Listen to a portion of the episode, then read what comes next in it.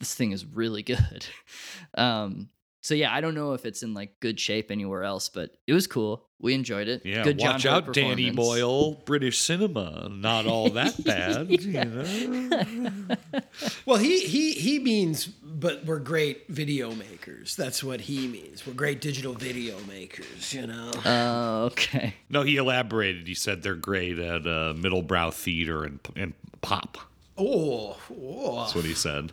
Whoa. This is all coming from the guy who directed Slumdog Millionaire. Yeah, you know. he, he knows he's a bad filmmaker. He knows. He, yeah, I was gonna say he knows. He knows that as one of Britain's most lauded filmmakers, he's he's bad most of the time. Now the real question, though, Ryan, is where in his uh, where in his oeuvre do you rank his you know uh, London Olympics opening ceremony with uh, Oh. the Bond? The Bond. That's true. The policeman isn't there to create disorder. The policeman is there to preserve disorder. Gentlemen, get the thing straight once and for all. We clear the streets along this route, deploy our men, and create an impassable barrier. A gauntlet, if you will. He won't have a I chance. I challenge you to a duel. Tell you the truth, this guy's starting to get on my nerves. You want to crown them? Then crown their ass. But they are who we thought they were. And we let them off the It's hot. It's hot out there. Let's we all walk out there. Very, very, very hot. Hello, folks, and welcome to another edition of The Gauntlet. I am one of your hosts, Andrew Stasiulis, and with me tonight are Eric Marsh. and Ryan Saunders. For those who don't know, The Gauntlet is a weekly double feature podcast in which one of us, one of the hosts, selects a topic, a theme for the week, and the other two are challenged with bringing films to the table that meet that topic, address that topic in one way, shape, or form. This week, episode 75, I was just informed before we started recording. uh, it was my turn to pick the topic. And, you know, I guess as a way of a, a of a preamble, uh, I should say that, like a lot of people last year, I was mourning the loss of the great Jean Paul Belmondo, uh, one of the the absolute, and I don't use this word lightly, icons to me in the history of cinema. One of the greatest actors to ever grace the big screen. And so, like a lot of people, you know, when we lose someone, particularly I think in in film, uh, we we we tend to take another look at the movies we've seen and the movies we haven't seen and and aspects of their career. And and for me, I I thought I knew quite a bit about Jean Paul Belmondo, but at the time when I started diving into particularly the things that I was unfamiliar with, the things that I hadn't seen, I discovered this whole portion of his career that I really knew nothing about. I'm sure like a lot of people, I had always just known him as this this, you know, this this very cool, very dashing debonair actor of dramas and comedies and especially the French New Wave. I mean, he was sort of the the the face of the early New Wave on a certain level. But I had no idea that he took a turn at a certain point in his career for, shall we say, the commercial. That at a certain point he sort of was like, I'm sick of doing all this artsy fartsy bullshit. I want to make some movies. I want to make some crowd pleasing commercial genre films. And that's one thing. But the other part of it is that he also uh, basically. I, I refer to it only as, uh, for me, his suicidal period, because a lot of these movies have a certain aspect to them that makes them really interesting and remarkable, which is that he, uh, in a lot of action films, was performing his own stunts. And it seemed with, with one film to the next, as he was getting older and older, the stunts become bigger, wilder, more dangerous, and more reckless. So I naturally was like, I gotta, I gotta see this shit. I gotta get into this crazy period of his career that I had no idea about. And naturally, then I, I started trying to to find them, and and some of them are actually, uh, you know, they're they're hard to find because they are more commercial French films, and and they aren't the typical international fare, especially for someone I think like Jean Paul Belmondo. So it's been a struggle, uh, but I have seen quite a few that have knocked my socks off. Uh, and that's really what I wanted to take a look at this week. I asked the boys to bring me some Belmondo action picks, thriller picks, some things from this this daredevil portion of his career. So specifically, these kinds of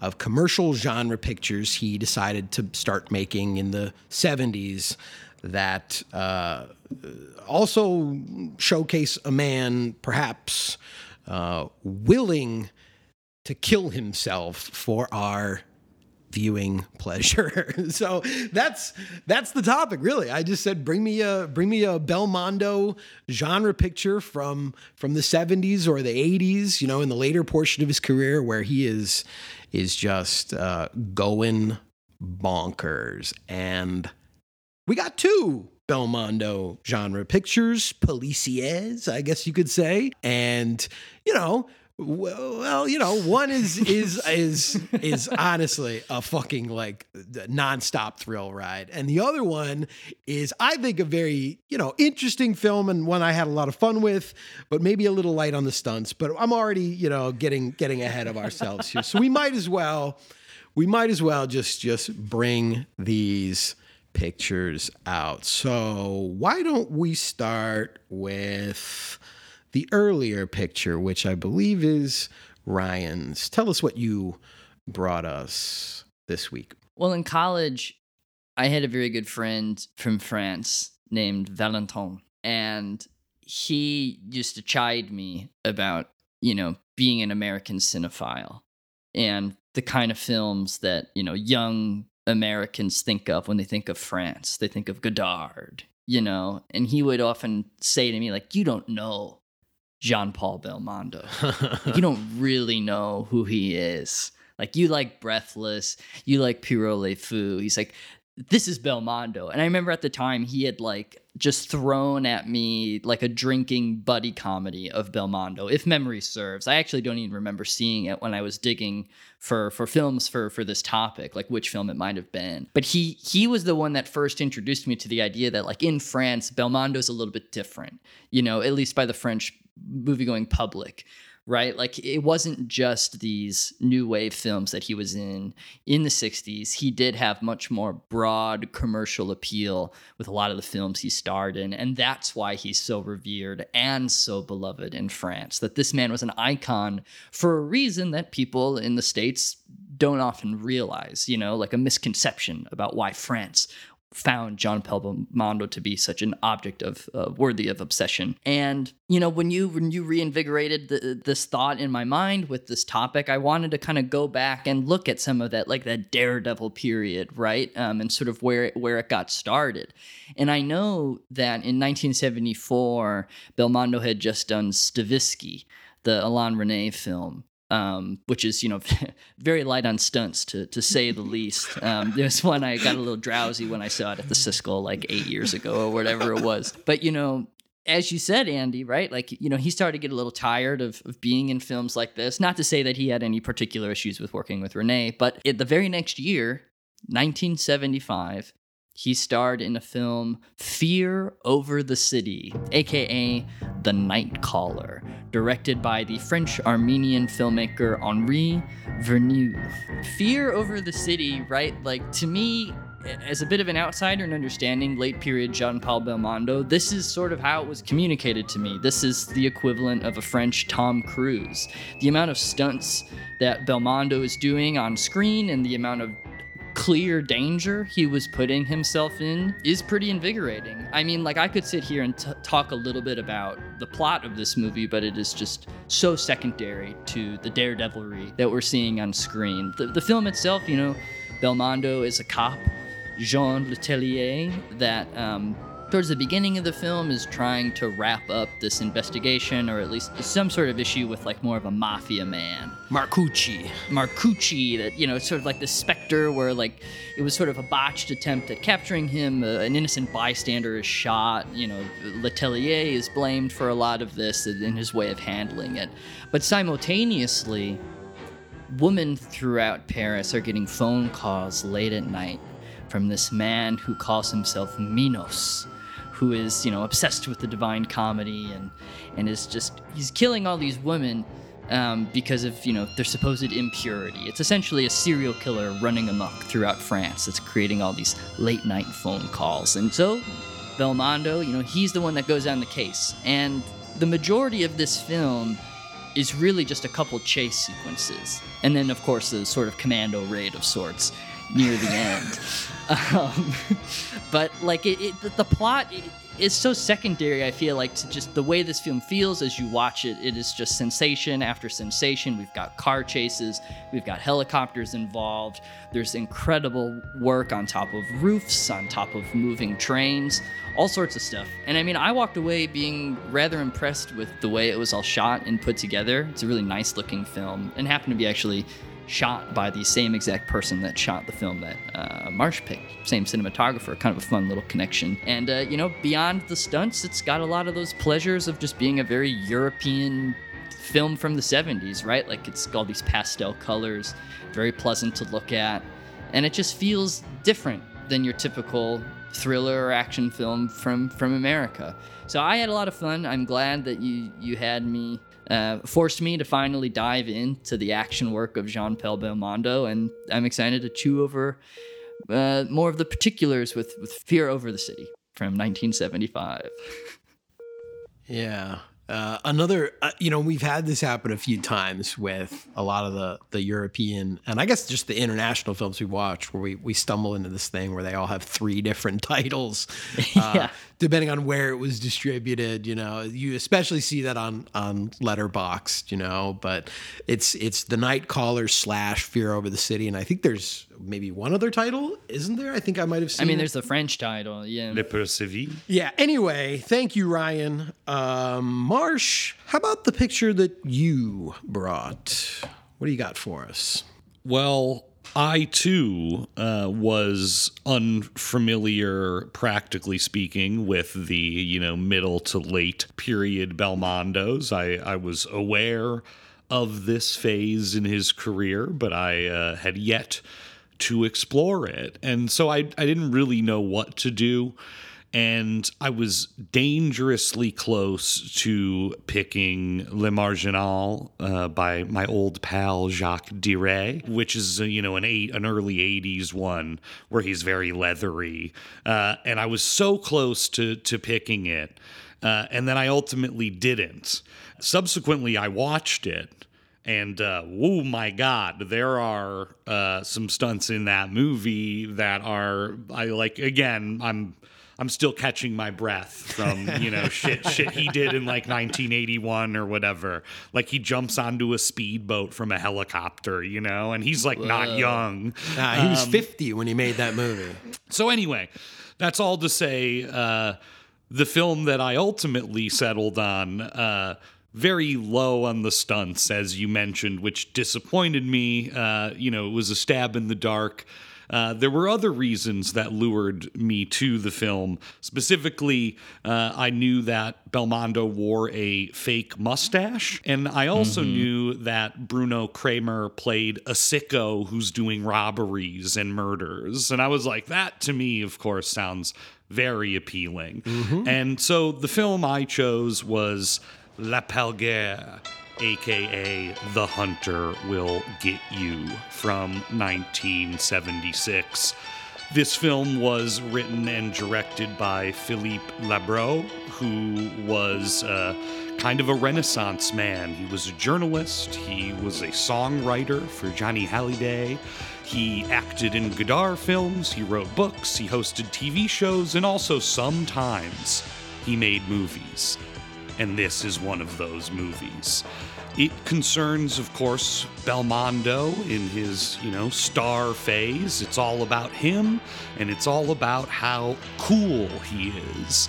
And in this film, he plays a bounty hunter, the titular L'Alpagueur, or whatever the fuck it means. It means something like hunter, and he is literally uh, just that a big game hunter turned hunter of man he works for this like shady, you know, like shadow government uh, sort of cabal uh, doing extra legal uh, police work, you know, in these sensitive situations. And really, it reminded me uh, superficially of one of the first films we ever watched on the pod, The Hunter, starring Steve McQueen, because we do see uh, Belmondo as the hunter go through a series of, of cases, really. It's not just one plot in this film, but uh, multiple, and then they kind of overlap. Uh, and of course, all in the service of him, you know, outsmarting everyone, out, uh, you know, just just whatever being being really great. Yeah. uh, basically you know as And very this cool. yeah this, this loner you know. And then yes meanwhile there's you know uh, there's a psychopath who's just like blowing tons of people away.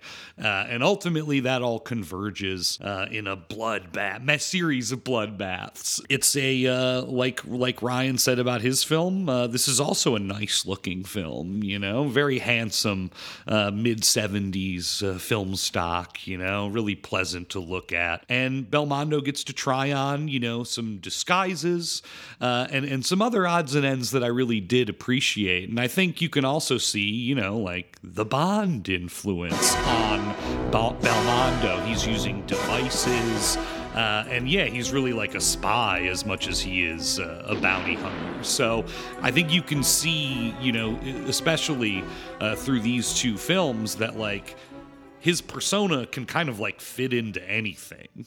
It's kind of a spy film bounty hunter thing, like no problem. He'll crack jokes. He'll, you know, he'll get to the bottom of it. Is it a cop thing? Well, he'll crack jokes and get to the bottom of it and like jump on stuff. Um, so, you know, uh, yeah. Other than the fact that like there's not, you know, there's not any suicidal things that he does in this movie. At one point, he like runs really fast, which is very, which is very exhilarating. But uh, it's not exactly yeah jumping onto a speedboat or whatever. But anyway, uh, that's uh, that's what I chose. Thank you, thank you both. Yeah, it's it's it's it's unfortunate because like as I was uh, watching the the double feature, uh, you know, I I watched The Hunter Will Get You first. I hadn't seen either of these. You know, these were two that had been on my list, and I'd I'd seen. Uh, a few other Belmondo films from this. I'm calling it his suicidal period. Uh, and and I was I, I you know Marsh as I was you know working my way through it like I I just kept kind of being like oh yeah you know this is cool this is good. But I kept being like when's he gonna try to kill himself? Like when's he gonna try to kill himself on screen? And even though yeah he he doesn't really reach that kind of level you know, it's it's still I think a, a, really good showcase for the for him for what makes him charismatic, such a you know singular presence in films, and then of course when I was not even halfway through, uh, you know, Fear Over the City, the Night Caller, I felt I felt kind of bad because I was like this. The Hunter Will Get You is now being just completely upstaged by exactly what I was talking about, exactly what I was looking for. Uh, so it's good. I'm I'm so glad that that you know that they both deliver pleasures and they both deliver thrills, and I think we got we got a little bit of we got a little bit of everything uh, from from this week's double feature. So you know, I, I think you know, it, it, again, just to give people a little bit more background onto this for for Belmondo, because you kind of even brought it up in your your intro.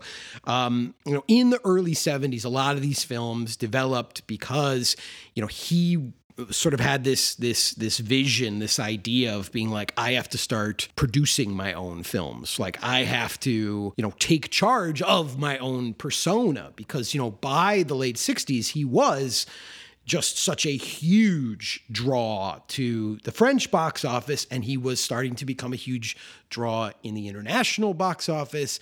And there were inroads that that Hollywood was trying to make to bring him to Hollywood, to make him, you know, a, a, a, an English language star as well. And he he had this period where he sort of hung out in Hollywood for a little while, but then ultimately decided, like, nah, I want to make French movies. I want to be I want to be the, the biggest fucking star in French cinema history. And in order to do that, he then created his production company, Cerito Films, which actually produced both of these projects. And I think that's why, from the get go, you know, there, there's, I think, a lot of similarities between the films, minus the stunts. You know, one is a, a virtuosic uh, uh, example of his stunt work, but they are both, you know, within five minutes, making it very clear to us like what these movies are about, and that is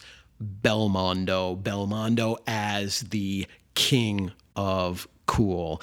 Uh, so, you know, I, I, do actually think that in spite of what we've said, there is a lot that these movies do have in common in their plots, in their structures, and in their their uh, their absolute adoration of the central star of the film. You know, it's really funny to me too to elaborate on what you were saying about him founding his company andy a lot of you know i did a little research and a lot of what i could find you know written about belmondo often is talking also about Alain Delon. Mm-hmm. And I know specifically that, you know, part of the whole reason he wanted to like create his own films is because of his experience on Borsalino, which I've seen and is a bad movie.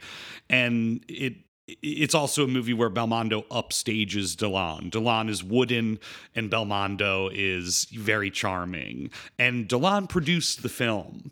And then they sued each other and they didn't talk for 20 years. Mm-hmm. And subsequently, Belmondo was like, I need to be the boss, mm-hmm. like Delon, you know?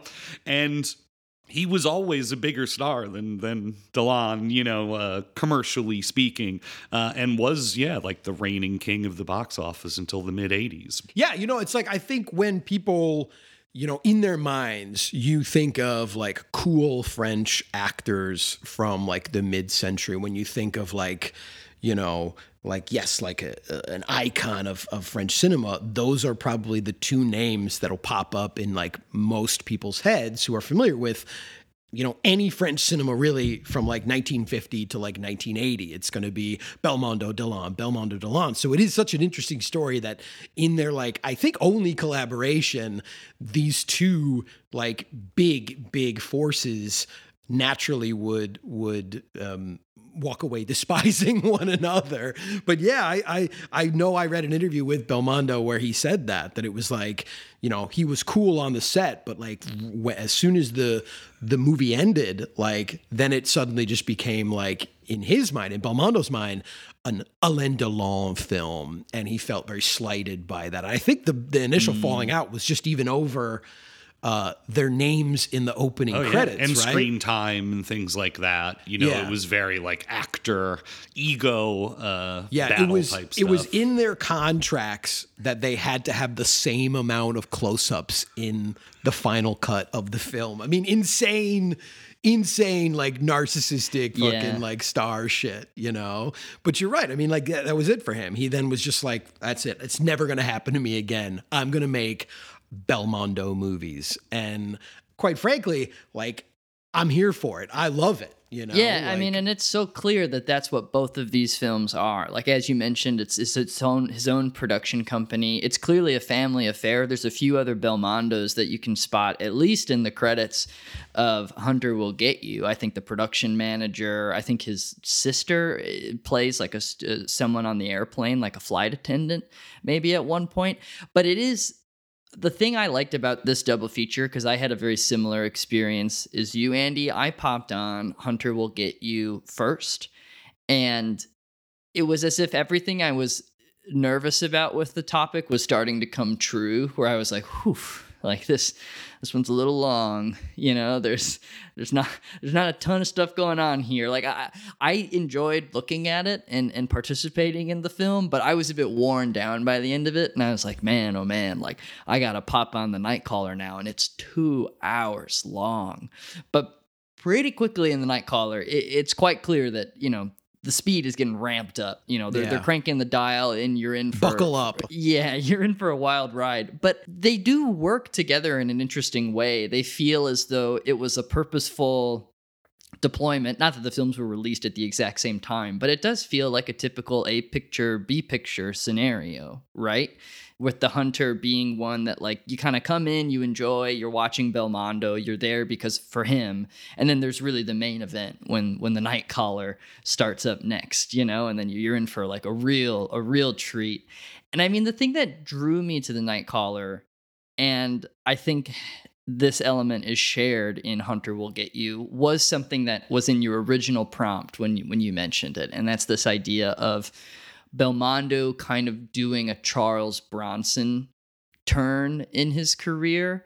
And I kept thinking about Bronson when I was scrolling through all these films and thinking about, like, here's this older guy who's so charismatic and so unique being an action star. And I was thinking, well, what's something that's so common in Charles Bronson films? It's for some reason we've got this guy who's going after people who are who are killing young women or just killing people who are seen as impure, you know, and going on this vengeful quest to to to stop those those horrible figures, right? And in both films, there's a little bit of that, right? Like there are literal women being killed in the Nightcaller that Belmondo is like taking it upon himself to to take charge of and go after that serial killer.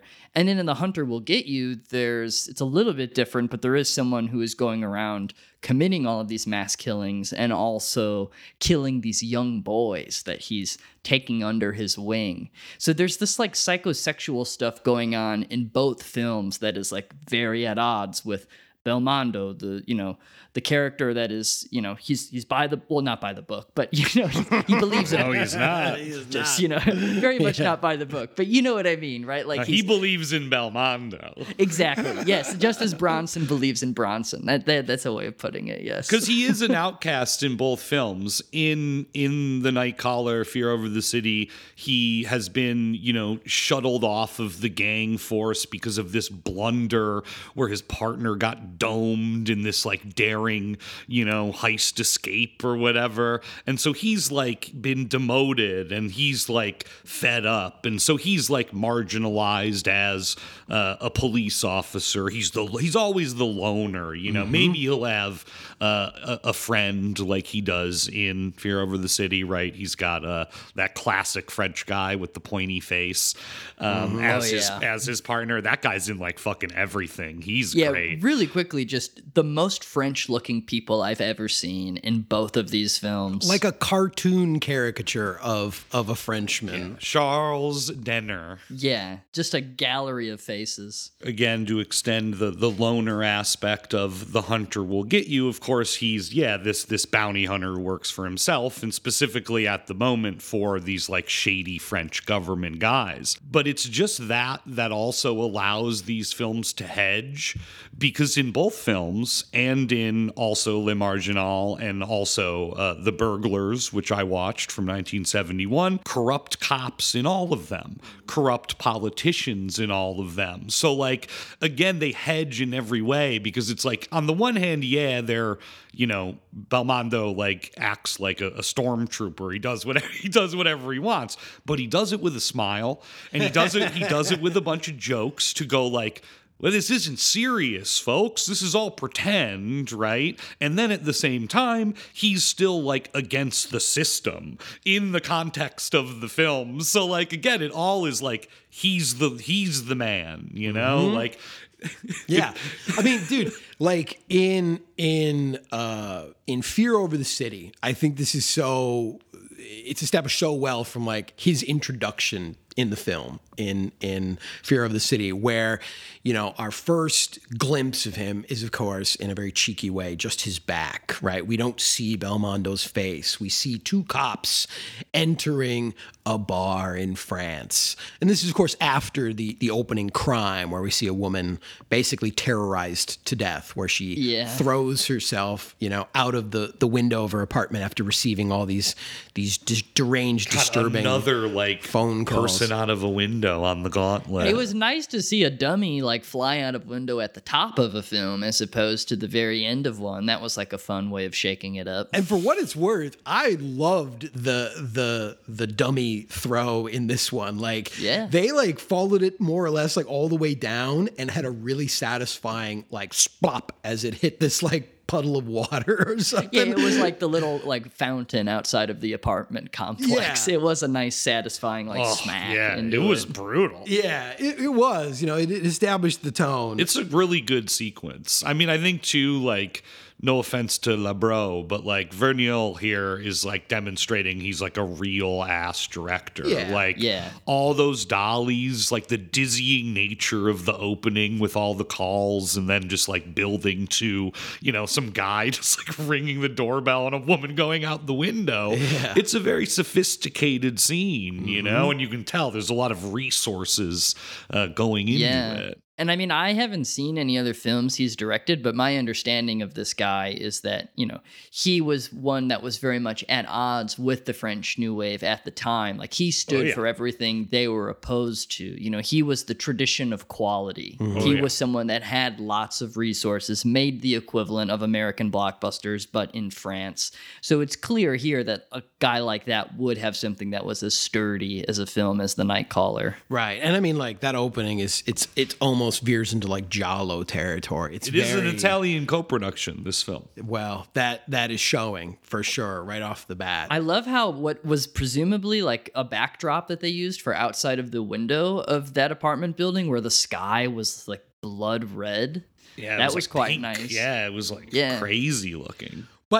I wanted to get back to what I my setup. This we we took a very gauntlet free jazz turn. What what I was really focusing on was The was splat. no no no was was Belmondo his introduction after oh, the right, splat, yeah, you yeah, know, yeah. where he walks into this bar and and he is trying to shake down the owner of this bar for information about Marcucci, information about this bank robber that he's he's really after, his Yeah. real obsession. And so he's like shaking down this guy. And and then in the course of trying to get information out of this guy with a really funny joke too ab- about uh, like a little visual gag about Jean Gabin. uh, he he and his partner discover a little like trap door in the bar and they go down into it, you know, of course suspecting contraband or something illegal. And what they find is actually a group of presumably migrant workers from Mali, from Africa, who the owner of the bar is charging an exorbitant fee for them to, you know, live sans papier uh, in the basement of this bar, right? This this crime, this exploitation of humanity. And so, of course, you know, you're thinking like, ah, here's a good deed he's going to do, but but no, he just goes back up and uses it as leverage against this guy, you know, to be like, yeah, you better tell me who this dude is. I need to find out information about this guy that you have. And and and really it's not even about the workers. Like in the process of No. them just like going down in the dark with guns drawn, these poor people inside like are scared and they they just lash out at the at the dark figures with a knife, you know, holding a gun. And so his partner's got a little cut on his arm. And so really they they use that against him. You know, they get the knife and they're sort of like, "Hey, you attacked a police officer. You know, that's a serious crime." No mention of what's going on in the basement though, right? And in point of fact, like once the guy like does spill the beans, they don't say, "All right," and by the way, like you know, you're you're you're abusing these people, you're taking advantage of them. They just fucking leave. they just leave all those people in the basement. He repeatedly says, We saw nothing down there. How could we possibly have been stabbed if there wasn't a single soul down in that basement? He's a guy that doesn't actually care about human rights. He's just in it for personal revenge. And that's the it. whole time. Yeah. He he wants the gangster Marcucci.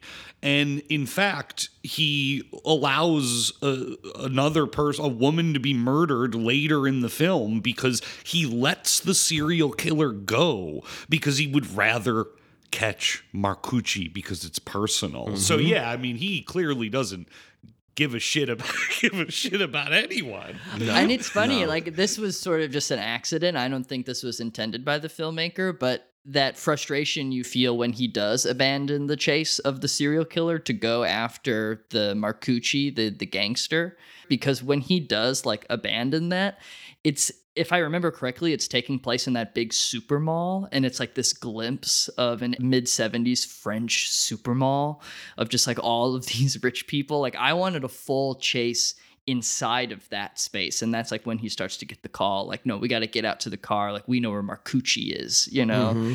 But I would have loved a police story esque, you know, big Belmondo set piece in that mall with all of that glass and all of that glamour. I mean, yeah, again, like both of these both of the the the figures that he's playing are are very like similar individuals where yeah, they're they're both very you know, on a certain level, mercenaries. Even though in Fear of the City, he's a cop, he's a he's a part of the state apparatus, as Marsh pointed out. Like he's kind of just doing what he prefers to do at any moment. You know, despite what his uh, you know, his bosses, his supervisors want him to do, despite even what his colleagues at times want him to do. I mean, he is just, yeah, he is, he is motivated by his own his own desires at at every turn, and I, it's very similar to the hunter will get you because the whole point of of his like you know drive as Marsh you know illustrated in his introduction is that he is he's in this for the hunt and the idea of like hunting a man the, the greatest game the, the most dangerous game if you will. But even then it isn't about whatever these people have done. It isn't about their crimes. It's simply that the hunter always gets his man. And you know there's even a point where he reveals like all of this is very commercial. Like he makes it very clear. He gets paid to circumvent the law, to go after people in, shall we say, uh, less official means, by, by less official means. And he's taking all this money to build the, I mean, again, ultimate loner shit, to build like a one man island somewhere Michael in the Mann Pacific. shit, dude. Yeah, dude, he's got the photograph, you know, and he's just like, this is it, you know, after this next big one, I am going here and and and I'm saying fuck you to the world, fuck you to France, fuck you to to to everyone and everything. I'm just going to do me. And I guess cor- correct me if I'm wrong, but in The Hunter Will Get You, isn't he also as a mercenary being paid by the police with money that the police have like stolen from criminals? Yes. Isn't that like yeah? So that's his main source of revenue. Yeah, it's from the secret fund. Yeah. yeah.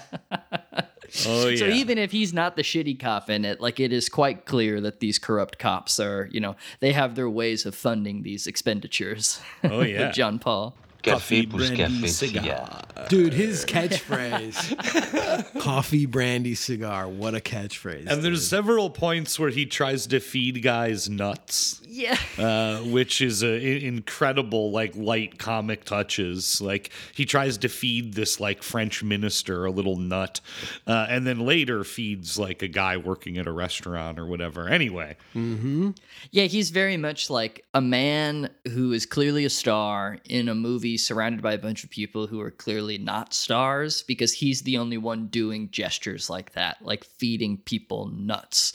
And then, especially in The Hunter Will Get You, I mean, his wardrobe alone is worth the price of admission. Leather trench coat. Yeah, not only is he just like changing mustaches and glasses and things like that, you know, he's got a standard outfit in Fear Over the City, but in The Hunter Will Get You, I mean, we should just have a graphic on display for this film of all the different outfits that, that he wears, especially when he's in the casino, like really channeling James Bond, you know, and he's just like has to do like a quick costume change.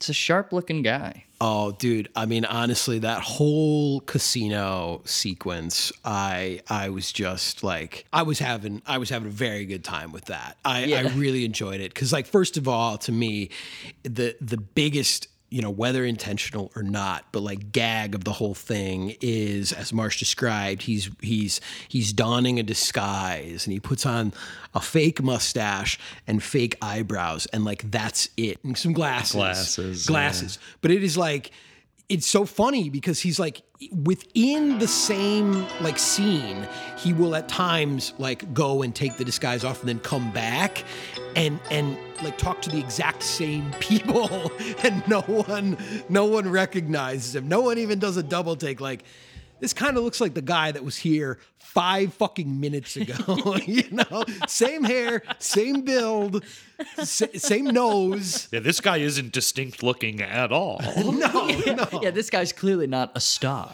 Yeah. His squashed ass, like pug nose, dude. Like, Yeah, and and all his aliases too. At that point, he's uh, Johnny Lafont, right? Dude. You know, or Roger Pr. Dude, low key, one of my favorite names ever in any French movie is when like a French guy is called Johnny. Like I just I just love it, dude. I, love that love the uh, the like main security attendant of the uh, apartment building in Fear Over the City. His name is Eugene, but it was pronounced Eugene, and I thought that was like very nice. It was like a very nice way of hearing it pronounced. But then you know, even in The Hunter Will Get You, I was thinking about Charles Bronson a lot in it, and I was thinking about later Bronson where it's almost as though he's uh, evoking a minimal amount of physical effort in order to convey just like getting the scenes done you know? And i was thinking about uh, in the hunter will get you there's a really funny sequence where after the casino and he learns like where this big meeting's about to take place like in this like area with all these camper vans he like has this harness. It's just such a great image of of jean-paul belmondo like wrapped up in this harness underneath like a trailer and he's drilling underneath to like stick in some microphones and then eventually like nitrous oxide to give them all gas. laughing gas but just i love that you know instead of being like really sleek and and sneaking up and like having this intense you know spy music as he's like setting up his gadgets it's just this big man like in a like completely prone in a harness like laying underneath this thing just Yeah. at work very relaxed Looked like a hammock to me. Yeah. sure yeah Dude, it yeah. is it is at the same time like uh, it looks incredibly involved and intricate and incredibly lazy. Like Yeah. it is it is like this perfect balance of both. And I think that's that's something for me that I've you know, I think you see it in in all of his performances on a certain level. He has this this this grace, this Oh my God, this yeah. like dancer's ability to sort of like you know move effortlessly through his his characters his scenes you know and obviously people have discussed this but but you know he was a boxer early on in his life and and i think it shows the man has His incredible nose is clearly broken well, his several nose, yeah. times. his nose has been smashed up pretty good, but but again, he he has this this very minimalistic way that you've described, Ryan, of sort of like moving, of only utilizing like what's absolutely necessary for him to execute uh, a punch, uh, a, pirouette, a set of stairs, whatever that is. You know, it is this very,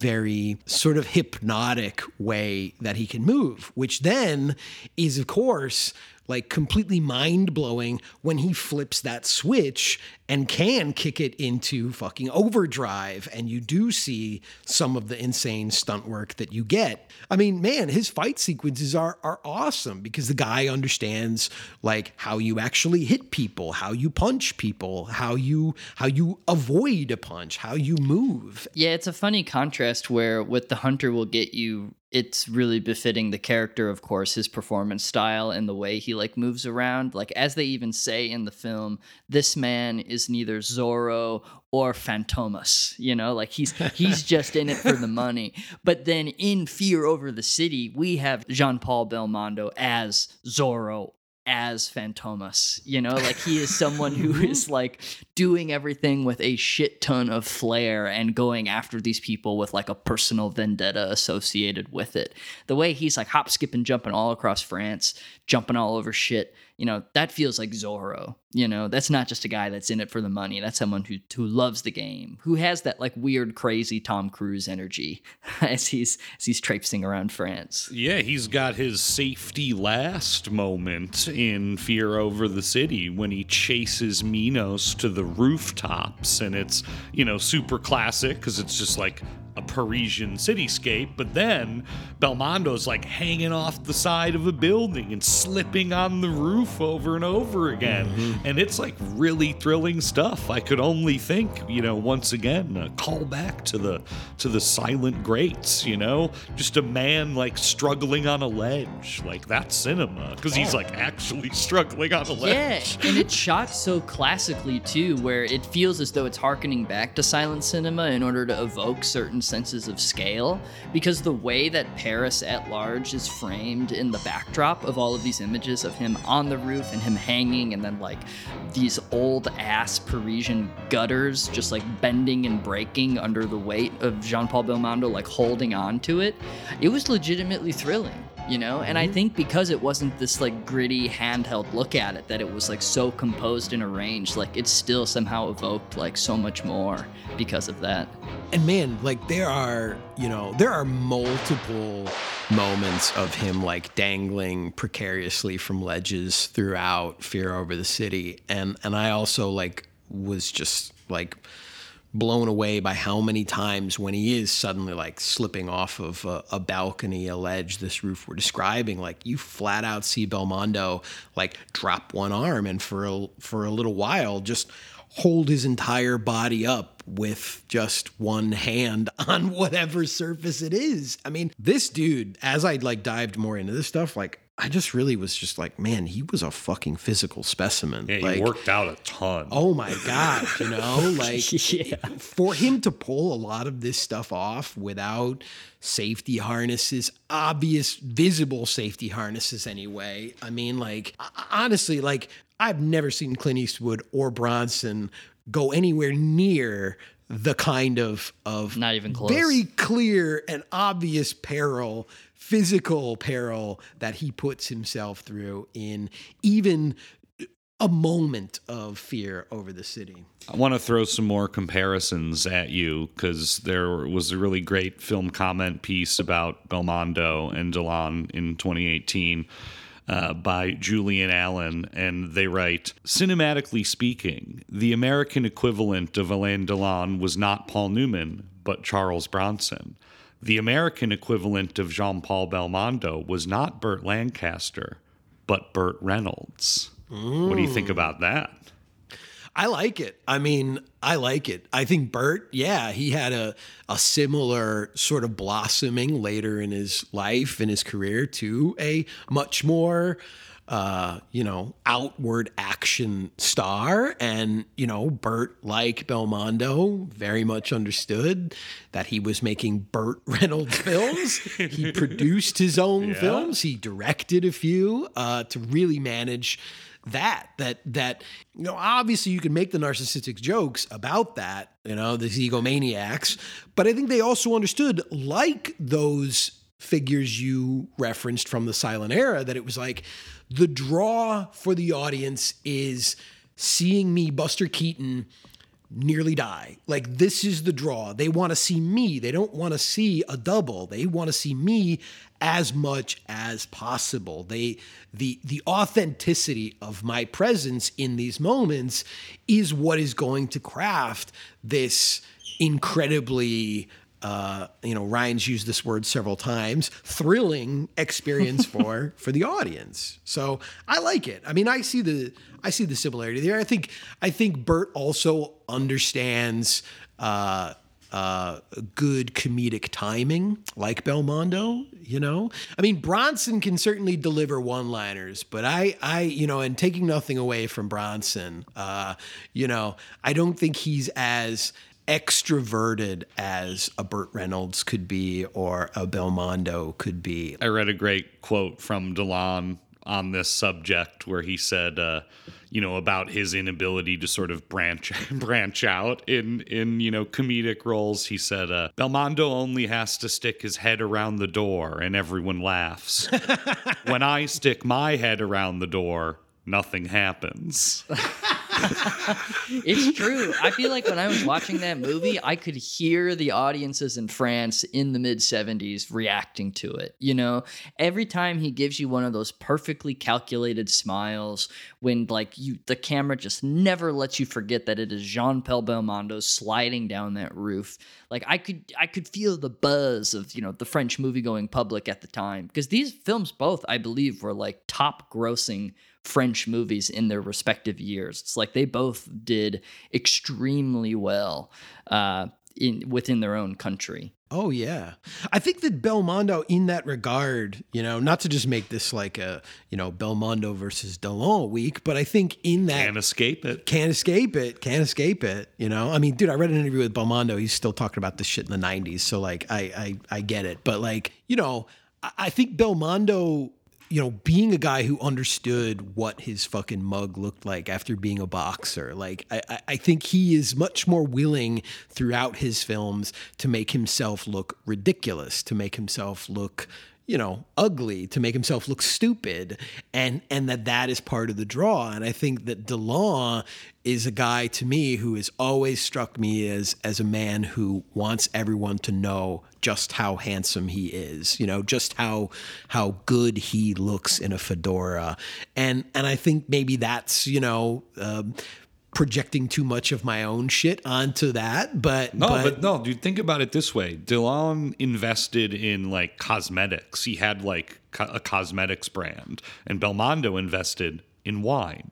Right? I mean, think about mm-hmm. that, you know? for sure you know, thinking about all these other like just like notorious stunt dudes, and you, Marsh, mentioning that there are many moments in The Hunter will get you that like remind you of The Hunter, the Steve McQueen film that we watched, and like Steve McQueen stunts. I mean, there is a very similar stunt that Steve McQueen does in that movie that he does in that Jean-Paul Belmondo does in The Night Caller, which is like atop the the subway car, you know, uh, like an extended set piece of Belmondo on top of a train. And I read a really funny little bit of trivia about that sequence because I was curious like how they pulled it off, you know, because it's really really quite long and it traverses multiple train stations and like does go above ground at, at one point.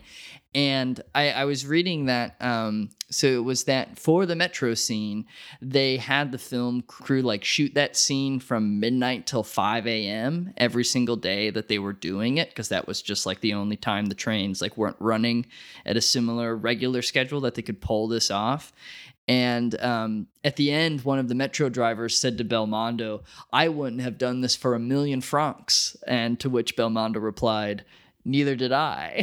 that was kind of nice. King shit. I dude mean, king shit yeah Yeah. but that scene rocks. oh my god That scene's so awesome. And really, we should we should point out that like that scene is is embedded within this this extended chase that has already seen him dangle from it's the two roof. two chases in a row, which is really one chase with two different cr- criminals. It has to be at least like 30 minutes of the movie. I didn't clock it, but it is like the meat of this film are these like back to back chases. Yeah, it's like the entire second act. or Oh, yeah. whatever. yeah. yeah, I mean it is it is just like a series of set pieces strung together and and managed incredibly well by the director. And I think you kind of pointed this out, Marsh, that obviously like a big difference between these two films is that one was directed by a guy who was very seasoned and had made a lot of movies, uh, relatively speaking, and the other guy hadn't. You know, Labro hadn't made as many films. I mean, I think his entire output I, I discovered was like eight features in however long his career was. And he had worked with Belmondo before, but like action directing, like, you know, it, it takes uh, a lot of, you know, logistics and care and planning and organization to, to really, you know, pull off this big kind of stuff that we're seeing in in the movie. I mean, it is it is several set pieces, several different locations that you've already described, Ryan, connected in a way in which we are following it. We're there. The stakes are getting raised with each moment. I mean, just even in the, the sort of like, you know, interlude between the two more death defying moments, there's an awesome bit where he corners him in like just a, a section of the the backstock that's filled with mannequins. And Yeah. just the the again the composition of Giallo moment. dude yeah like yeah this fucking giallo moment. Like it, it suddenly becomes like horror.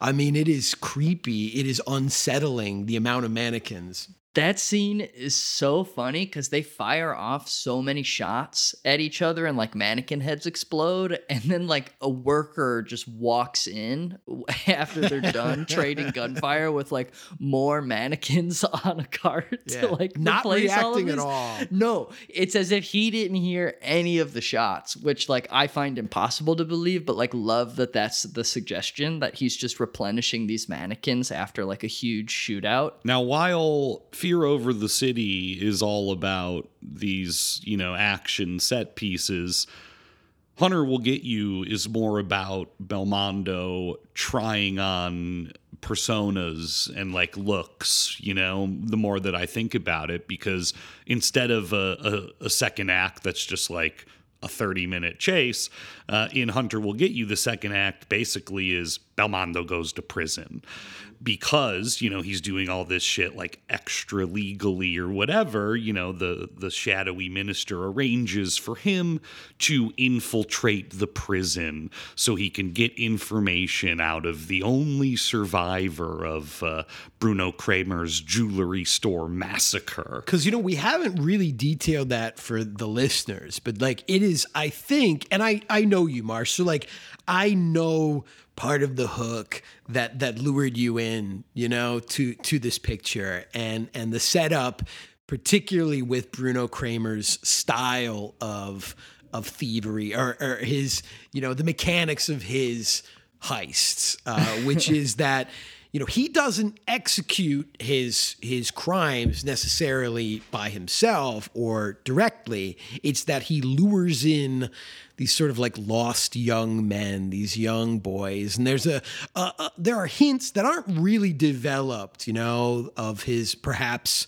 you know own predatory psychosexual homosexuality. Right reasons Yeah. for for preying on these like young men these these young men that also have a physical type you know uh, um, Yeah. Very classic, like European 70s shit of like the villain is gay, you know, and like that's why he's so frightening, you know, because he's got this sexual edge to him, a bit more perverse than your average killer. Exactly. And I, I have to say again, like, you know, I don't I don't want us to entirely shit on the hunter We'll get you.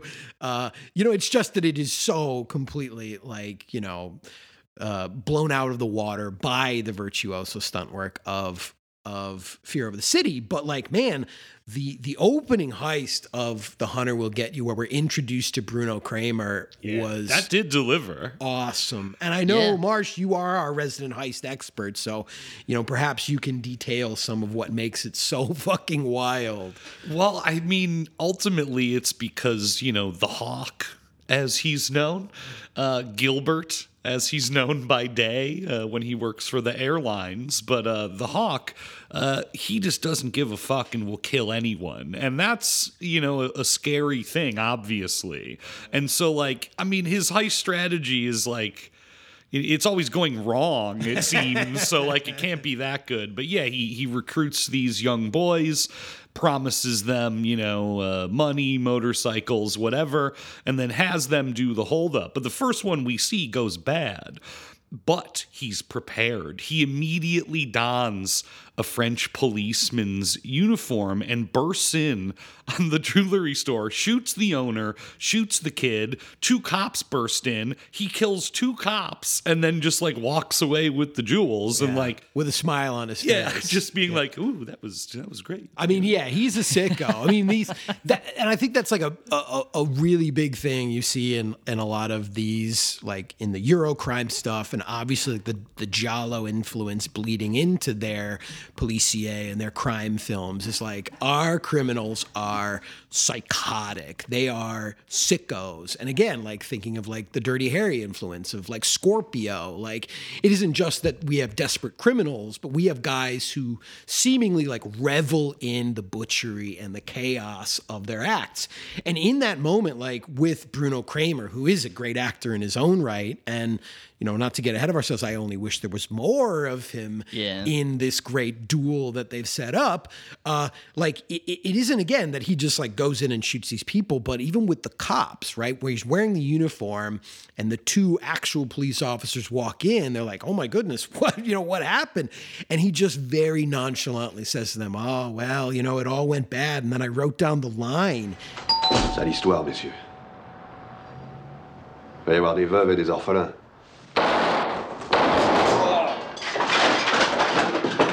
He says, Ugly case, gentlemen. There will be widows and orphans right before he shoots both of these presumably family men police officers. I mean, it's it's twisted, you know, and like that is it. It isn't that you know crime is a uh, uh, uh, an effect of a of a inherently you know, unfair society, you know, where the haves have so much and the, the have nots have so little. It's that, you know, crime is a product of twisted men, twisted individuals, you know, and like we need our own twisted men to hunt them down, to get them. I mean, it's established in both of these films right off the bat that these are people who shouldn't just be behind bars but but deserve a painful end themselves. Yeah, and Minos even has the uh you know stereotypical black leather gloves, you know, that he puts on uh in menacing giallo fashion. yeah and that's not the only very uh you know weird giallo distinctive feature that minos has on That's correct. display No. Uh, what did you both make of that yeah. Yeah, he has like a trauma level fake eye that is like glued on with the type of like makeup that you would get at a spirit Halloween. And then it's like this curved piece of glass that they have under that's like caked under that makeup. And it protrudes from his head so far that it's a miracle that he's even able to wear the sunglasses that he's wearing to obscure it everywhere he goes. Uh, there's Well, also there- scenes yeah. when he's not wearing the fake eye behind the sunglasses. That, That's true. They weren't very good about that. They didn't Yeah. properly light the scenes. There are definitely moments where we see two functional eyeballs uh, behind those sunglasses. on top of that, they have this like very fucking weird effect where we get like Minos's direct POV, where it's like a split screen between like the camera or his working eye, and then just this like almost like stained glass window of the fake eye that that takes up half of the fucking like frame.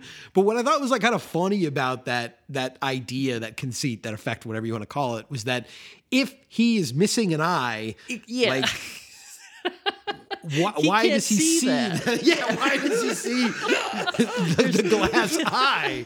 I didn't understand that POV. It's like just an additional camera that's in this man's head because he, yeah, he can't see it. He doesn't have a functional eye behind the glass eye. Yeah.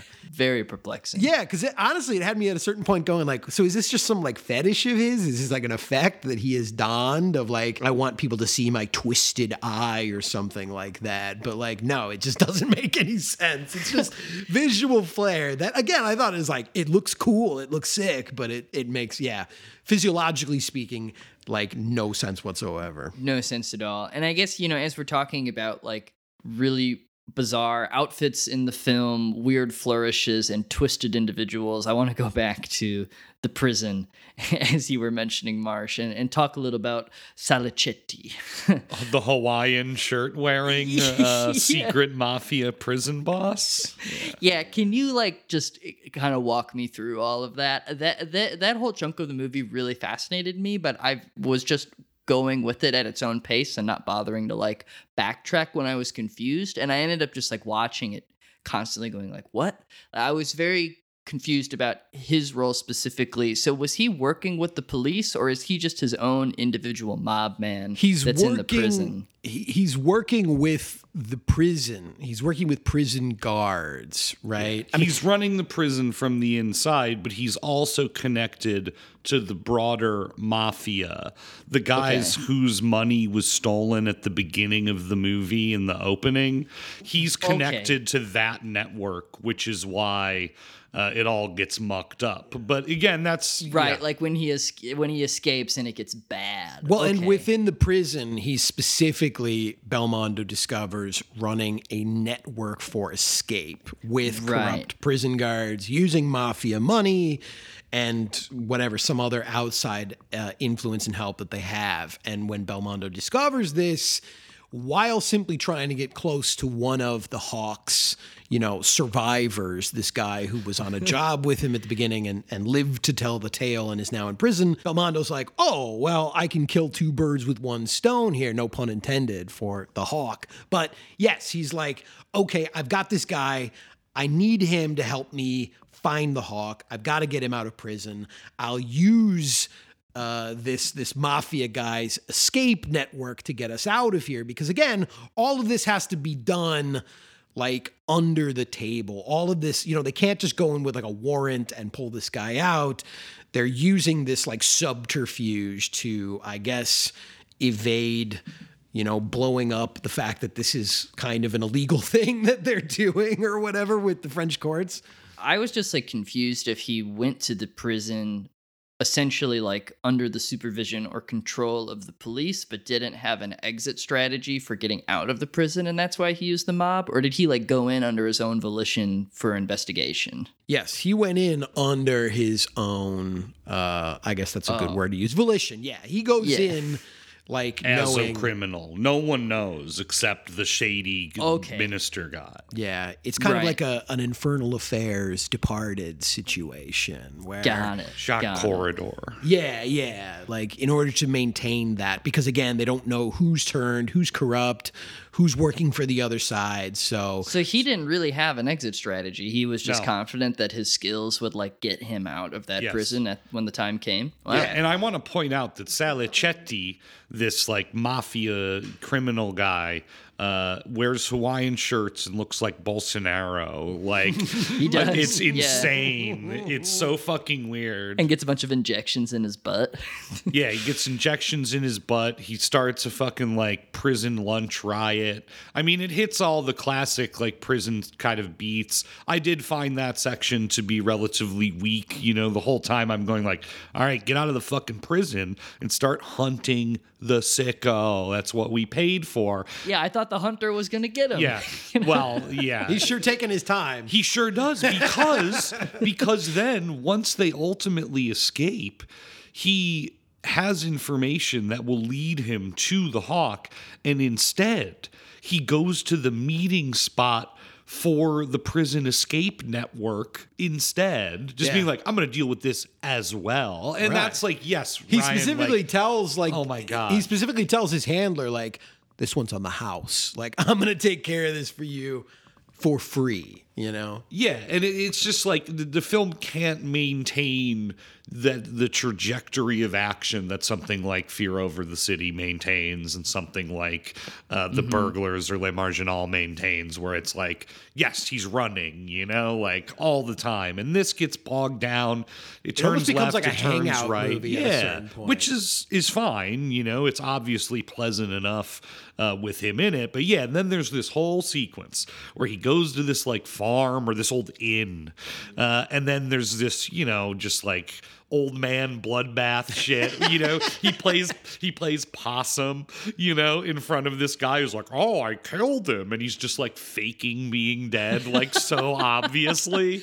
Yeah, at the Uh, place that's called the Inn of the Big Guns, which I kind of like. Dude, it is the in shootout I loved for a very different reason. You know, like again, the the action sequences in The Hunter Will Get You, and and particularly this shootout, the the old man bloodbath you've you've called it, um, is a masterclass in what I would call a slow draw shootout.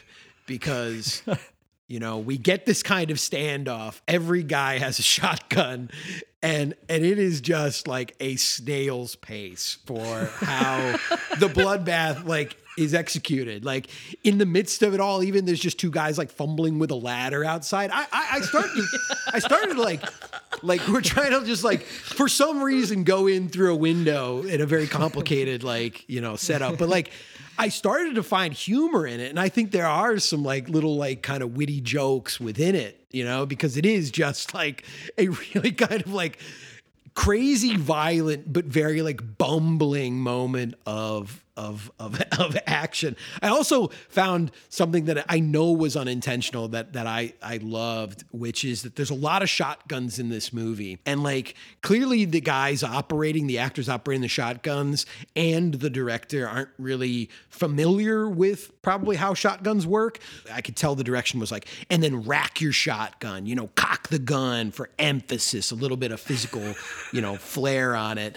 Um, but there's so many moments where guys are like saying something mean and then cocking their shotguns, and you see a shell like fly out of it because, you know, for those who don't know, when you pump a shotgun, you rack a shell in and you eject the empty case. But if you haven't fired your gun and you rack it, you're just getting rid of an unfired shell.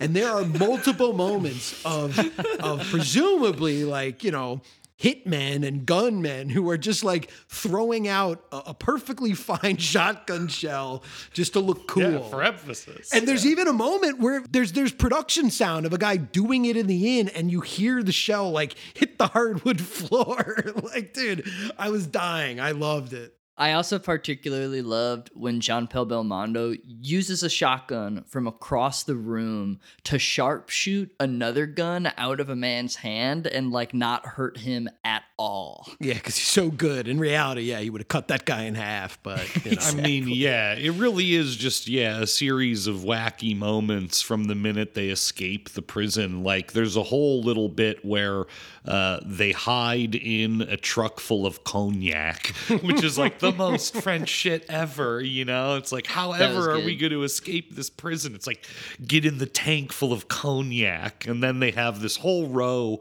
with the truck drivers and all that shit. But and a, a very funny moment where they ambush a couple Englishmen. oh yeah, Dude, yeah.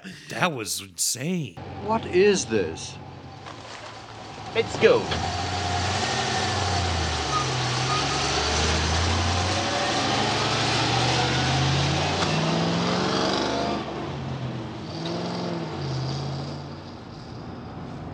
Crazy Frenchman. Indeed.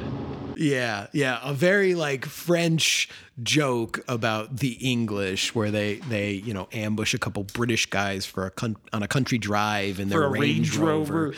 yeah, and their tweed jackets or whatever.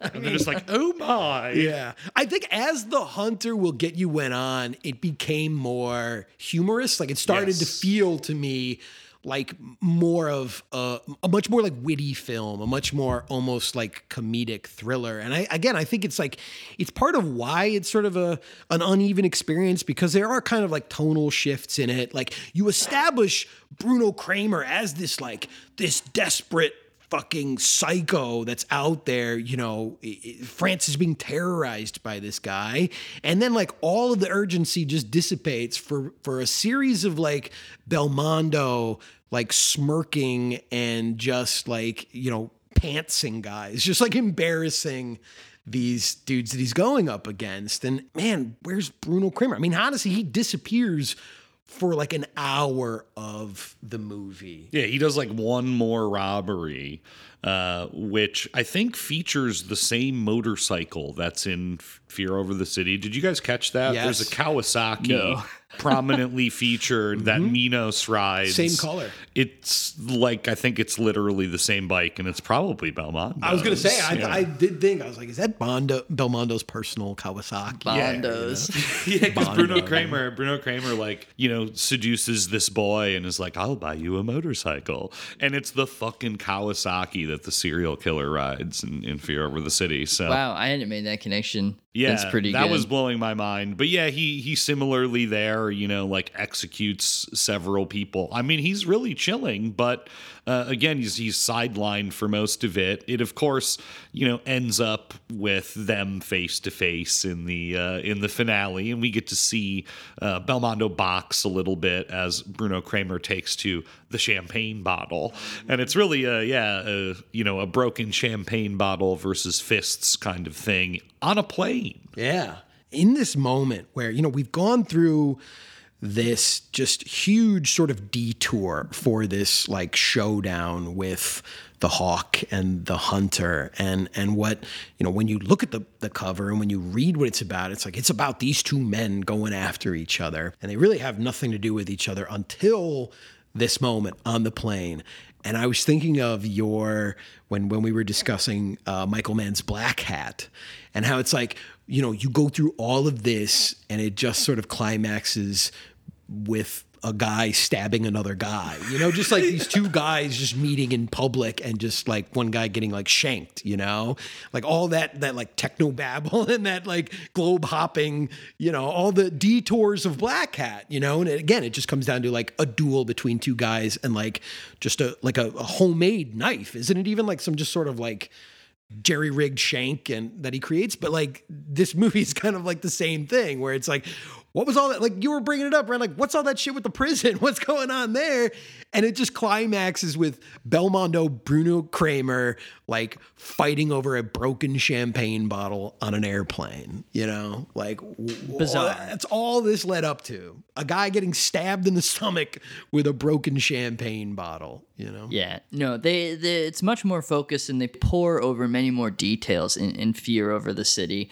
And you know, you mentioned that joke about the like hearing the production sound with the shells hitting the ground. There is like a really fantastic sound booth sequence uh, where we have Jean Paul Belmondo like at the mixer, you know, playing back the recordings. Oh recordings yeah, from he's going full blowout, dude. totally Je serai désormais le bras d'une justice qui condamnera et exécutera sans pitié toutes celles qui se vautreront dans cette immense boue sexuelle qui submerge le monde.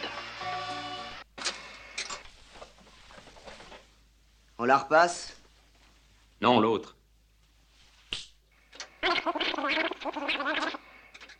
Faire l'amour, Minos, vous ne savez sans doute pas ce que ça veut dire, mais ça peut être très beau. Il est assis près de moi, il est presque nu. Et nous vous plaignons beaucoup tous les deux. Remontez sur Minos.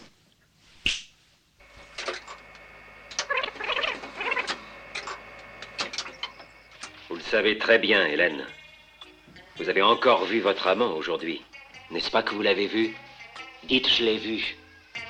J'ai le droit de faire ce que je veux de ma vie. La loi vous en donne le droit. L'Église ferme hypocritement les yeux. Le monde moderne vous applaudit. Mais ma justice. Vous connaissez car il cet faut air qu'il y en ait une, vous a déjà condamné. Ouais, ouais, je l'ai.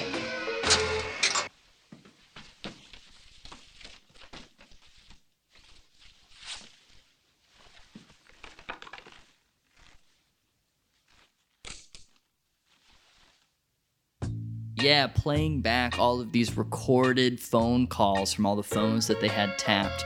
And he's at the switchboard, you know, raising and lowering the levels, making the making the music really more prominent or the sounds of the crowd, trying to decipher like where is all of this coming from. And he does eventually come to the conclusion that it is at, at a, a fair of some sort, you know, um, and that like it's, it's always the same phone booth. It's right outside a fair. And I love him immediately, you know, get me every fare that's uh, in the Paris metro area, like right now. like get someone on it. And I would have loved to have seen like a scene of like that guy, the guy like trying to track down every single fare in the Paris metropolitan area to report back to Jean Paul Belmondo. I'm pretty sure his partner even like barely puts in any effort and more or less turns to him and is like, no, like that's too much. like there's too many goddamn fairs. You know, Yeah. G- g- narrow this down a little bit for us. right and i love like the, the the logic pattern that they reach because when they finally they get another phone call while they're in the mixing booth and they realize like hey this this one doesn't have the sounds of the fairs and john bell belmondo's like perfect find out which fairs packed up shop and were not in operation today And that's first of all, that's not even how they find him. Uh, that's just is a total dead end for their investigation, true. and they arrest uh, they arrest the wrong guy. And it reminded me of McQ. Do you guys remember like all the stuff in McQ about like John Wayne roughing up like lefties in the street or whatever? Oh, yes. And so there's this scene where they arrest the wrong guy who's just been using this phone booth that they think Minos was using, and he's a total like you know lefty intellectual Mm-hmm. type. Dude, he's a he's a May 68 guy. Yeah, And like oh, they make Oh, that definitely. point. And Belmondo even says like. Come on, cut to the chase. We don't have to play riot cop versus student protester, you know? Like Oh yeah, yeah. And that's So what I mean. Like the, the, the like the the shift with a lot of these police thrillers, oh whether Oh or not God. you say it starts in Bullitt, but like definitely in Dirty Harry and the French Connection, and then in Italy and in France, the the sort of like reactionary response to '68, whether in the U.S. or particularly for the French in Oh, yeah. Paris, you know. And then fucking Paul shows up at the fucking police station with his fake eye, aka Minos, and like it's it is all ridiculous, right? Because it's like Belmondo has met him at the hospital uh, when he was checking up on this nurse who had been getting phone calls, and so like we've seen him and we're pretty sure it's him, you know, not really a secret. Um, but yeah, then he just like classic serial killer shit. He's like inserting himself into the investigation and is like, Have you thought about the hospital? Mm-hmm. All these cases are connected to the hospital. You know, he's like begging to be caught. And so, yeah, it's not even like there's this whole scene of like Belmondo as auteur sound mixer and then just like leads nowhere. It was just to show Belmondo like working working the decks. Well, I will say yes. As good as his ears are, his eyes are uh, not so hot because he couldn't see the freaking crazy eye Yeah. that this guy has. And just think, like, maybe this is a thing to like investigate or or ask about or inquire about. You know? Yeah, you'd think uh, as a, a cop as gruff as him wouldn't wouldn't have been nearly as polite, you know, to not bring up the fact that this dude has a glass eye that is like presumably pushing up against the frames of his glasses. And the one thing that did like really blow my mind is that like that he was chasing him. They were shooting at each other. He was chasing him across the roof and he doesn't recognize any aspect of him. I mean, he didn't have a mask on when he was chasing him through the streets and he doesn't in any way, shape, or form think, man, this guy kind of looks like the dude that was trying to kill me on the roof of the fucking department store. Yeah, I was so confused by that. The very like the very next time we see Jean Paul Belmondo and the killer like have a normal conversation after that chase, I legitimately I'm like I missed something. Like what I wh- he didn't He missed something. him. You didn't miss something. He like, missed it. Like he never saw that guy's face when they were fighting on the roof, or just even his shoulders. I mean, look at this guy. Yeah, and this is also building off of like, yeah, that moment where when he is, You know, he's he's got Minos in his sights. He's bearing down on his motorcycle in this this car chase after the train, after the roof, after the mannequins, and it's like, all right, I'm gonna nail him. You know, his his colleagues radio in like, we've got Marcucci, and he just busts an immediate U-turn and is like, ah, fuck this guy, and then Minos, uh, like squeals to the press about it and is like, he almost had me. And then he just let me go. And we get an awesome scene. One of my favorite scenes in the movie is his like dressing down that he gets when they're, you know, his superiors are reading all of the French newspapers to him, you know? And it's this awesome bit with Belmondo where while he's being and again this is this is what makes Belmondo fucking Belmondo. You know, you can imagine so many other actors in that moment of like, okay, you're getting dressed down by your superiors. Like you, you know, sit here and act like you don't care. But what is Belmondo doing? Like a child, like a like a like a impetuous child. He's swiveling back and forth in his chair, like, fuck these guys, fuck what they're saying. So much contempt, so much disdain for authority. And then even the camera, like, it cuts to like his POV. Yeah, we get swivel cam. I fucking love it. And then it builds with, it sort of like ends with this very French exchange where they're they're sort of saying to him, like, you know, your problem is you go for it with the muscles and not with the brain. You choose muscles over brain.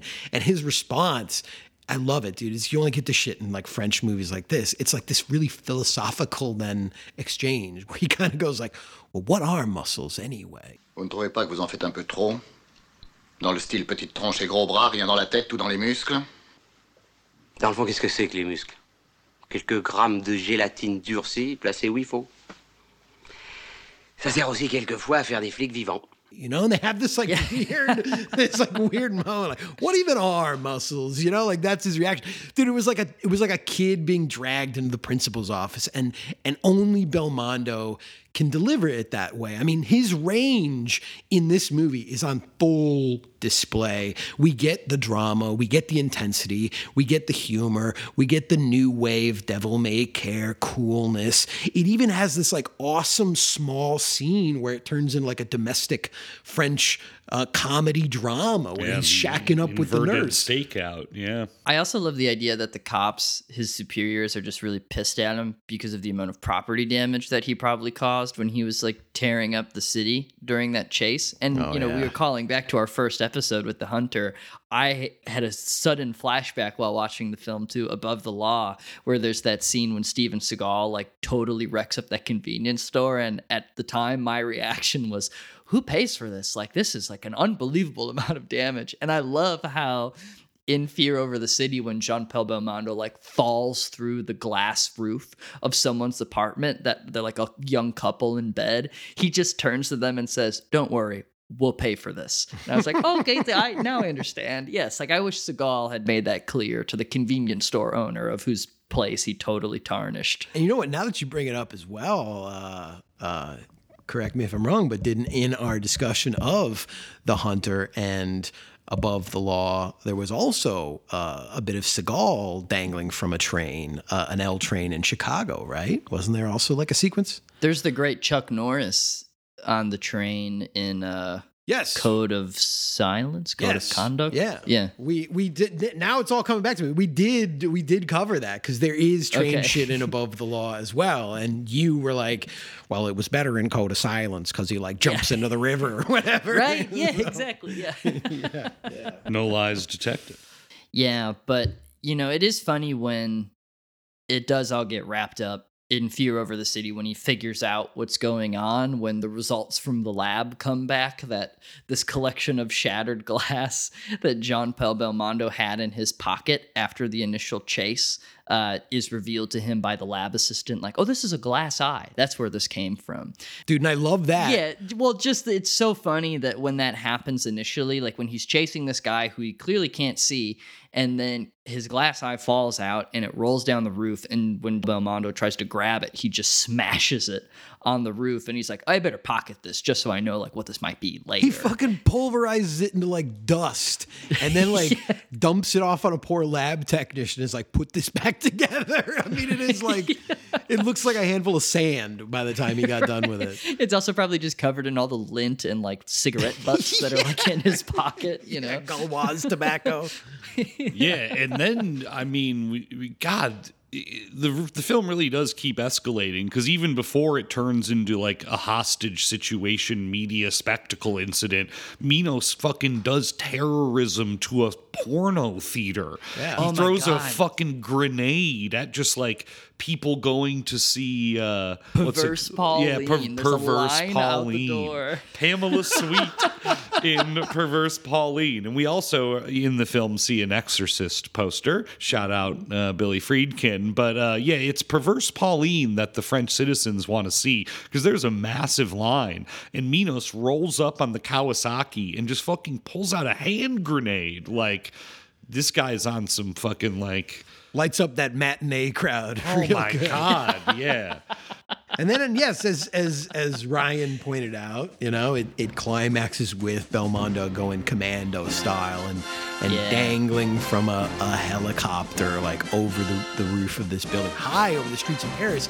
And again, gotta emphasize, folks, for those listening at home, this is 100% Jean-Paul Belmondo dangling like next to the Eiffel Tower. And I, I, that shot to me really summed up for me like this phase of of his career like if you could sum this this this whole portion of his journey as a as a performer up into a single frame i think it is that it is it is belmondo in a harness dangling hundreds of feet above the streets of Paris with the Eiffel Tower over his shoulder for us. Like, this is him. This is what he's doing for us. This is what he wants us to see and to revel in and to appreciate as an audience. I mean, I thought it was it was beautiful. I mean, it almost brought a tear to my eye. So he can once again uh, burst in through a window and go hand to hand combat with the with the villain of the film and and put him down. Inside this crazy penthouse, like, or this just like giant apartment for this porn star, which, Pamela Sweet. Yeah, Pa- yeah. Her perverse Pauline's apartment is insane because it's like decked out with all of these photographs of her on the wall, like nude, and it's like where her and her whole family lives. Like they have their child.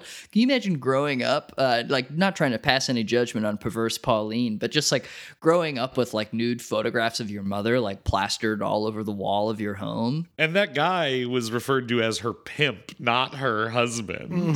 Oh, oh, I didn't even catch that. And I he's guess just that like some complicates it a little weird blonde guy. He's Yeah. got like Village of the Damned vibes. I don't know what's going on with him. and the poor maid gets roped into it too. I mean, it's a it's a strange thing. And you you both, I'm sure, noticed when like he goes into a bedroom at a certain point, and it's just like this weird pink furry bed that's suspended on chains or something like that.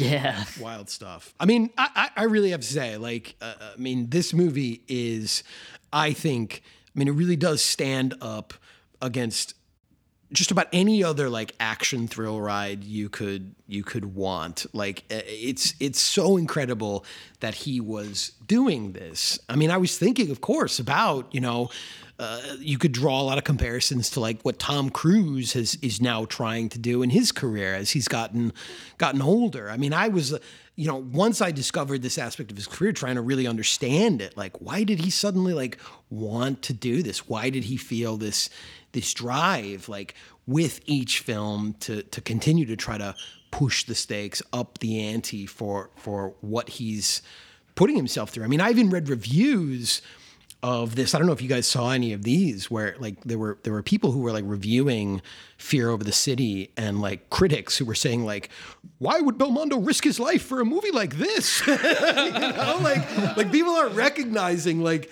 like how dangerous the shit that he's doing is and they're just like just for some genre thriller like just for some cop movie that's not even that like unique or interesting it's like but it's like to me almost on a certain level like i feel like you know it's like as he was getting older and maybe this is like what go- tom cruise is going through it's like these guys are just like I got to prove I'm still virile. I'm still young. I can do it. I can I can I can make this shit happen. I can still be this vibrant guy. It's like they're they have this like death drive, you know, but it's also just this this this weird way of of trying to to like outrun time, outrun old age on a certain level. It's also a little something for the fans because, you know, guys like Cruise and Belmondo understand that they are stars and that that means they need to deliver something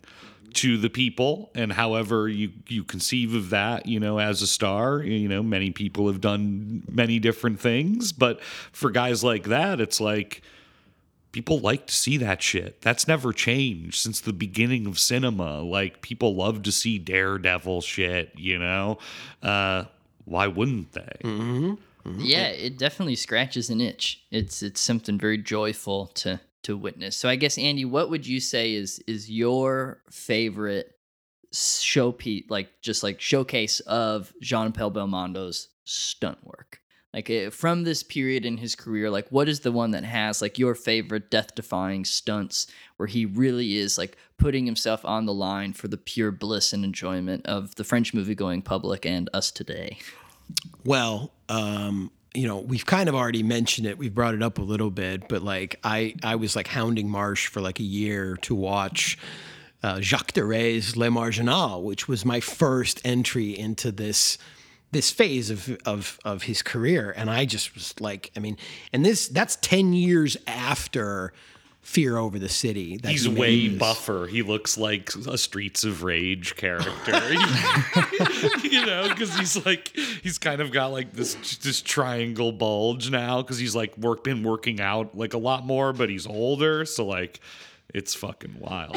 It's just a really like funny movie, and it's it's it kind of looks like an episode of Miami Vice. Uh, it has this sort of like French, you know, Southern France kind of flair to it. There's yeah, Marsh, Marsh mentioned speedboats and and all kinds of shit, and it's also like I described it to Marsh as like a jacket movie because there's this really funny thing where like every goddamn scene in the movie he has like a different like cool dad jacket on, like a leather bomber, a, a- Yeah. like a Letterman. Like it's just a series of Belmondo like strutting into a scene with a cool jacket that he he wasn't wearing the the previous scene and beating people up, shooting people, kicking people in the face, jumping out of buildings, jumping off of fucking helicopters. Like Le Marginal goes so goddamn hard. There's even a crazy scene where he he is Belmondo doing Jackie Chan shit. He is he is sprinting across lanes of traffic on a highway, and cars are Oh nearly striking him. Like they are going full fucking speed, and he's just like pirouetting across several lanes of like highway. The wrong way on the highway. And we're talking about French drivers here, folks. Oh if you've ever God. seen a movie where people are driving in France, oh my good God. Yeah. Le Marginal rips. Um, I would also recommend a movie that I just rewatched for this week, a movie called Le Magnifique, which I know you, both of you, would get a lot of pleasure out of, but definitely Ryan, our our Bond head, uh, would would would have so much so much joy in in that film, which is like a spoof of Bond films. Uh, that that you know Belmondo plays a writer of Bond esque novels who, like Walter Mitty, is sort of fantasizing himself in the books that he's writing. So it's got a lot of really like funny shit in it. But you know, like I said in in my intro. Uh, a lot of this stuff is is kind of hard to to get over here. A lot of this stuff hasn't been released in quality DVDs or or Blu-rays, and I have seen some. You know, you can see compilations on YouTube of some of the other stuff that's that's harder to find, and one that I've been meaning to watch. So this is also for me. You know, this is a recommendation for myself and for our listeners and anybody that can maybe help us get a copy of this. Uh, he made in 1982 a movie called Ace of Aces, which is a, a movie where he plays like a fighter pilot. And I have seen stunt compilations from it. And in that one, he is like he's wing walking. He's he's dropping out of like biplanes and and insane, insane shit. And I know that that movie was also one of the biggest hits of his career and the biggest hit in France of 1982, a commercial like you know uh, whirlwind. So so yeah, I mean he's got a bunch in this phase, but but two that I know are are uh, probably easier to get your hands on would be Le Marginal and Le Magnifique. Thank you very much. Well, it was uh, Andy's topic this week, but uh, next week it's Ryan's topic. What is up? Well, I recently had a trip to Chicago where we all went and saw EO, well documented on the gauntlet. And uh, when I left, Seattle was out of control. It was like 90 degrees one day. It had the worst air quality of any city in the world, any major city in the world. The weather was bad. Now that I'm back, it started raining again, and we're already on like hydrologic warnings. You know, that, that like the temperatures have plummeted. We've got 40 degree days. There's too much rain.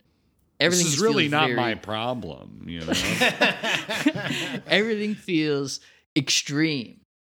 And I was thinking about weather extremes. And I thought it'd be fun to really lean into that for next week, looking at the forecast of the gauntlet. I was thinking, like, let's look at some extreme weather. Let's look at tornadoes. Let's look at floods. Let's look at earthquakes. Whatever you want. I don't know if you both want to sync up on like a particular type of extreme weather or just like, let's just throw everything at it. Let's see these hurricanes. Let's see these tsunamis. Like, what do we got? Let's let's see some extreme weather next week and all that that entails. Severe weather warning forecast for the gauntlet listeners next week. yes. As always, you can follow us on Twitter at Gauntlet Movies or send us an email at gauntletmoviepodcast at gmail.com. Thanks, everyone. Letellier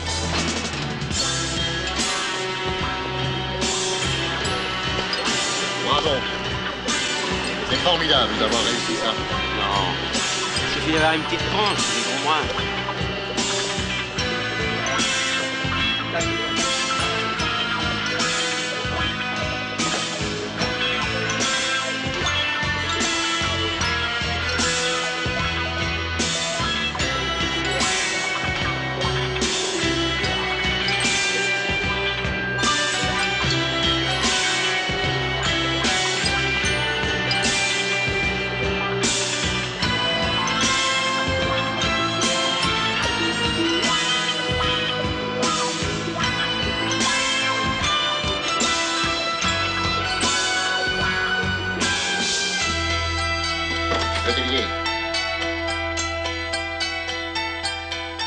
Fait beaucoup de karaté, je crois. Oui. Et du judo aussi. Oui. Et au tir rapide, c'est pas mal non plus. Écoutez, je vous arrête tout de suite, on m'a déjà fait le coup à l'armée. Vous savez parler l'anglais? Oui? Bon, alors Corvitchus. Je veux la liste de toutes les femmes qui depuis trois mois ont demandé le changement de leur numéro de téléphone. Je veux aussi savoir pourquoi elles ont demandé ce changement. La vraie vous avoir coupé votre respect, monsieur Savage. Letellier